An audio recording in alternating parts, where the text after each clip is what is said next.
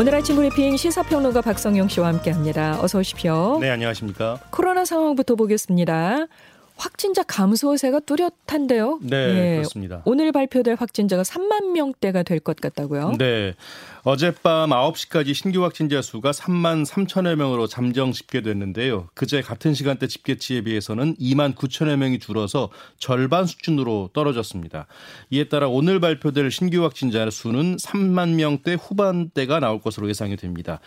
일상 회복을 시작했지만 다시 증가하는 양상은 나타나지 않고 있는 건데요. 하지만 확진자와 사망자 가운데 60살 이상 비율은 여전히 높아서 걱정입니다. 특히 사망자의 95%, 위중증 환자의 90%가 60살 이상입니다. 이에 따라 정부가 이번 주부터 고령층의 백신 4차 접종을 본격화하는데요. 특히 오늘부터는 이 60살 이상 사전 예약자에 대한 4차 예방접종이 시작되고요. 정부는 특히 60살 이상, 특히 위중증과 사망 가능성이 큰 80살 이상의 경우 이 적극적으로 접종에 참여해달라고 당부하고 있습니다. 네, 오늘부터 코로나 감염병 등급이 낮아지죠. 1급에서 2급으로 낮아진다고요. 네. 최고 단계인 1급에서 홍역, 수도와 같은 2급으로 낮아지는데요. 방역 의료 체계의 일상 회복이 본격화되는 것입니다. 이로써 코로나는 국내로 유입된 2020년 1월부터 1급 감염병으로 관리되다가 약 2년 3개월 만에 2급으로 내려가게 됐습니다. 하지만 코로나 진단검사 체계는 지금처럼 계속되는데요. 정부는 의료 현장에서 충분한 준비를 할 수 있도록 오늘부터 4주간은 이행기로 정하고요. 확진자 7일 격리 의무는 당분간 그대로 유지하기로 했습니다. 네. 그러니까 다음 달 23일에 안착기가 선언이 되면 실제로 2급 감염병에 준하는 방역 의료체계 전환이 시행되는 겁니다. 이때 2급으로 전환된 이후로는요, 확진자 격리 의무가 사라지고 모든 병원에서 코로나 진단과 검사를 받을 수 있습니다. 네. 또 생활비, 유급 휴가비, 치료비 같은 정부 지원이 종료가 되고요. 확진자는 개인 방역 수칙을 준수하면서 일반 의료기관을 이용할 수 있습니다. 네, 2급으로 낮아졌다고 하지만 그래도 계속해서 당분간은 1급 때와 마찬가지로 좀 방역도 철저히 하고 마스크도 잘 쓰시고 그러셔야 되겠네요. 맞습니다. 한 달 정도 가는요, 일단. 그렇군요. 예. 이행기라고 그러셨죠. 예. 네. 자, 그리고 오늘부터 영화관과 실내 스포츠 시설에서 음식 섭취가 가능해지네요. 네. 영화관에서 영화 관람을 하면서 팝콘과 콜라를 먹을 수 있고요. 실내 야구장에서는 치킨과 맥주를 즐길 수 있습니다. 그리고 대형마트와 백화점 같은 유통시설에서 시식과 시음이 허용이 되는데요. 다만 이 코로나 감염 위험을 최소화하기 위해서 시식, 시음 행사는 지정된 취식 특별관리구역에서 해야 되고요. 행사 시설끼리는 3m 이상, 취식 중에 사람 사이는 1m 이상 거리를 유지해야 합니다. 네. 이에 더해서 국내선 항공기, 고속버스 같은 대중교통수단에서도 간단한 식음료를 섭취할 수 있는데요. 다만 이 시내버스와 마을버스의 경우에는 밀집도가 높아서 이 코로나 사태 이전에도 음식물 반입 등을 제한하는 지자체가 있었던 만큼 실내 취식 금지 조치가 유지됩니다. 원래 그 버스에서는 흔들리기 때문에 또 음식 섭취 안 하시는 게 좋습니다. 그렇죠. 예, 원래 뭐 시내버스, 마을버스는 음식 섭취 가능하지 않았던 곳들이 대부분이기도 했었고요. 예. 내일부터 서울을 비롯한 전국 곳곳에서 버스 파업이 예고돼 있습니다. 서울 시내버스 노조가 오늘 막판 협상에 나선다고 하죠. 네. 버스 노조가 내일 총파업을 예고한 지역은요, 서울과 경기, 부산, 대구 등 전국 10곳인데요. 이들은 8%대 임금 인상과 정부의 재정 지원, 고용 안정책 마련 등을 요구하고 있습니다. 당장 서울버스 노조가 오늘 오후에 막판 협상에 나서는데요. 자정까지 합의에 이르지 못하면 내일 새벽 4시 첫 차부터 운행을 중단할 방침입니다. 만약 노조가 파업을 강행할 경우에 서울에서는 전체 시내버스의 98%에 해당하는 7,200여 대, 사실상 모든 기사가 파업에 참여할 것으로 보이는데요. 교통대란이 불가피해 보입니다. 네. 이 관련해서 서울시가 상황을 모니터링하고 있는데요. 노조가 파업에 들어갈 경우 지하철 운행시간 연장과 택시 부재 해제 같은 비상수송 계획을 수립해서 대응한다는 방침입니다. 다른 지역 역시 비상인 건 마찬가지인데요. 버스노사의 협상이 타결되지 않으면 부산, 경기, 경남 등에서는 내일, 대구에서는 모레부터 버스 파업이 시작될 예정입니다. 네. 자, 오늘 협상 결과가 어떻게 나올지 봐야 되겠네요. 지난 대선 유세 과정에서 더불어민주당 송영길 전 대표를 공격했던 유튜버가 구치소에서 사망했습니다. 네. 송영길 더불어민주당 전 대표에게 둔기를 휘두른 혐의로 구속됐죠. 70대 유튜버가 구치소에서 사망을 했습니다. 교정당국은 어제 새벽 3시쯤에 서울 남부구치소에서 극단적 선택을 시도한 70살 표모 씨를 발견해서 병원으로 옮겼지만 숨졌다고 밝혔는데요. 표 씨는 동료 재소자의 신고로 발견됐는데 유서를 남긴 것으로 알려졌고요. 검찰은 정확한 사망 원인을 확인하기 위해 부검영장을 청구했습니다. 표 씨는 모레 27일에 첫 재판을 앞두고 있었습니다. 네, 계란 한 판 가격이 8개월여 만에 다시 7,000원대로 올라섰다고요? 네.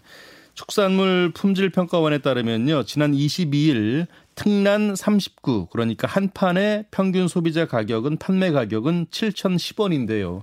1개월 전보다 10.3%나 올랐습니다. 네. 지역별로 보면요, 부산, 광주, 세종, 전남, 경남이 7,295원으로 가장 비쌌고요. 충남이 6,732원으로 가장 낮았습니다.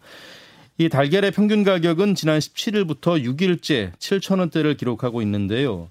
한 판값이 7,000원을 넘은 것은 이 통계 기준으로 지난해 8월 4일 이후 8개월여 만입니다. 네. 앞서 고병원성 조류 인플루엔자 때문에 이른바 금난으로까지 불렸던 달걀값은요, 이 정부의 전방위적인 대책에 지난해 8월부터 점차 안정을 되찾았는데 최근에 오름폭이 커졌습니다. 이 러시아의 우크라이나 침공으로 국제 곡물 가격이 급등했고요. 이에 따른 사료 가격 상승이 달걀값에 영향을 미친 것으로 풀이됩니다. 이게 또 계란까지 영향을 미치는군요. 그렇습니다. 예.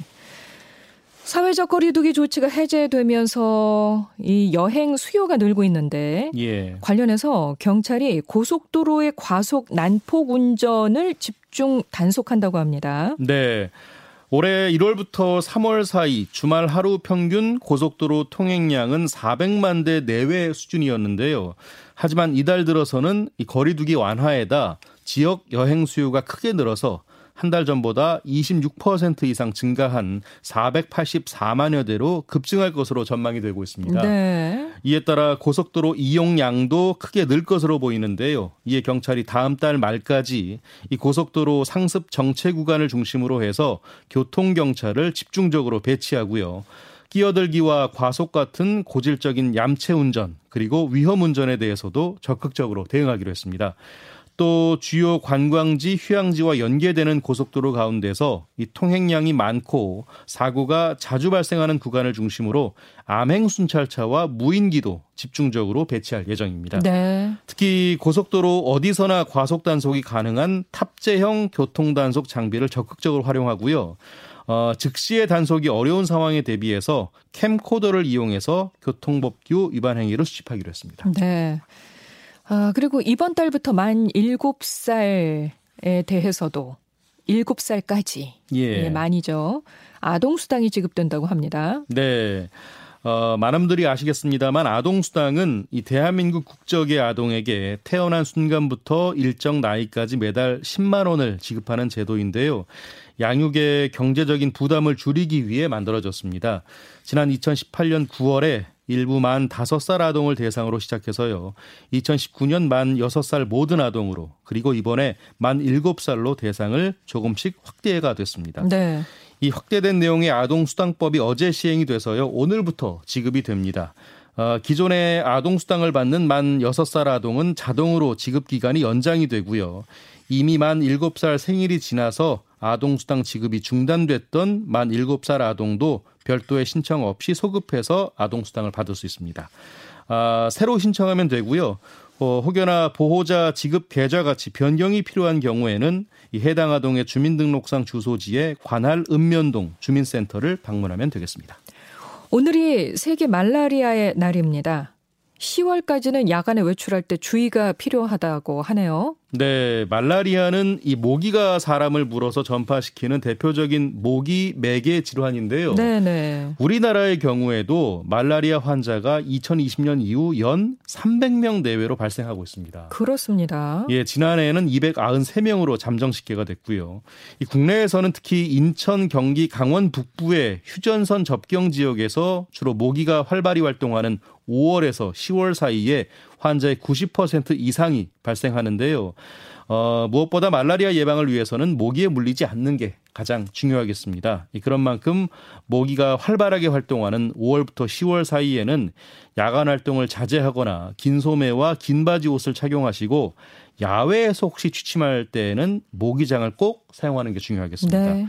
발열, 오한, 두통 같은 게 말라리아 의심 증상이라고 하는데요. 말라리아가 자주 발생하는 국내외 지역을 방문한 뒤에 이런 증상이 나타나면 즉시 가까운 의료기관이나 보건소를 방문해서 진료를 받으셔야겠습니다. 네. 자, 지난해 금융권 해킹과 같은 사고는 줄었는데 서비스 지연과 같은 장애 사고가 크게 증가했다고 하네요. 네.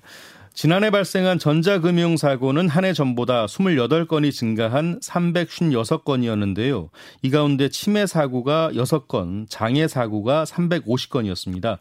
여기서 치매 사고란 디도스 공격이나 해킹에 따른 정보 유출, 또 악성 코드 감염 같은 사고를 말하는데요.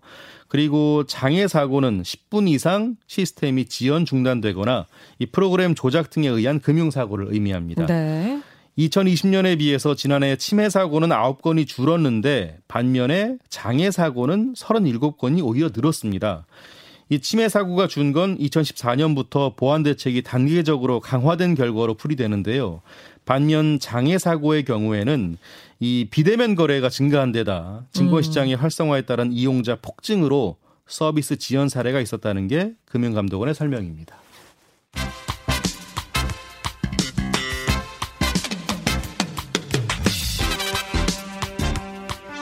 굿모닝 스포츠, 오늘은 프로야구 경기 소식부터 전해드립니다. 롯데자이언츠가 삼성라이온즈와의 주말 3연전을 싹쓸이했네요. 예, 그렇습니다.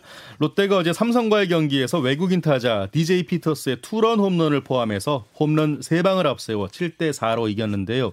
이로써 롯데는 주말 3연전을 모두 승리했고요. 이 삼성을 상대로 3연전을 모두 이긴 건 거의 6년 만이라고 합니다. 그리고 기아가 12개의 안타를 폭발시키면서 키움을 14-2로 대파했는데요. 특히 기아의 선발 한승혁이 7이닝 2실점으로 호투하면서 3년 6개월 만에 감격의 선발승을 거뒀습니다. 네. 그리고 선두 SSG는 한유섬의 역전 투런 홈런을 앞세워 한화를 3-1로 이기고 전날 당한 시즌 첫 연패에서 벗어났고요. 또 NC는 연장 10회 초 대타 전민수의 결승타로 5연승을 달리던 KT를 잡고 3연패에서 탈출했습니다. 네, 짧게 미국 여자 프로골프 투어 LA오픈 소식도 전해주시죠. 네.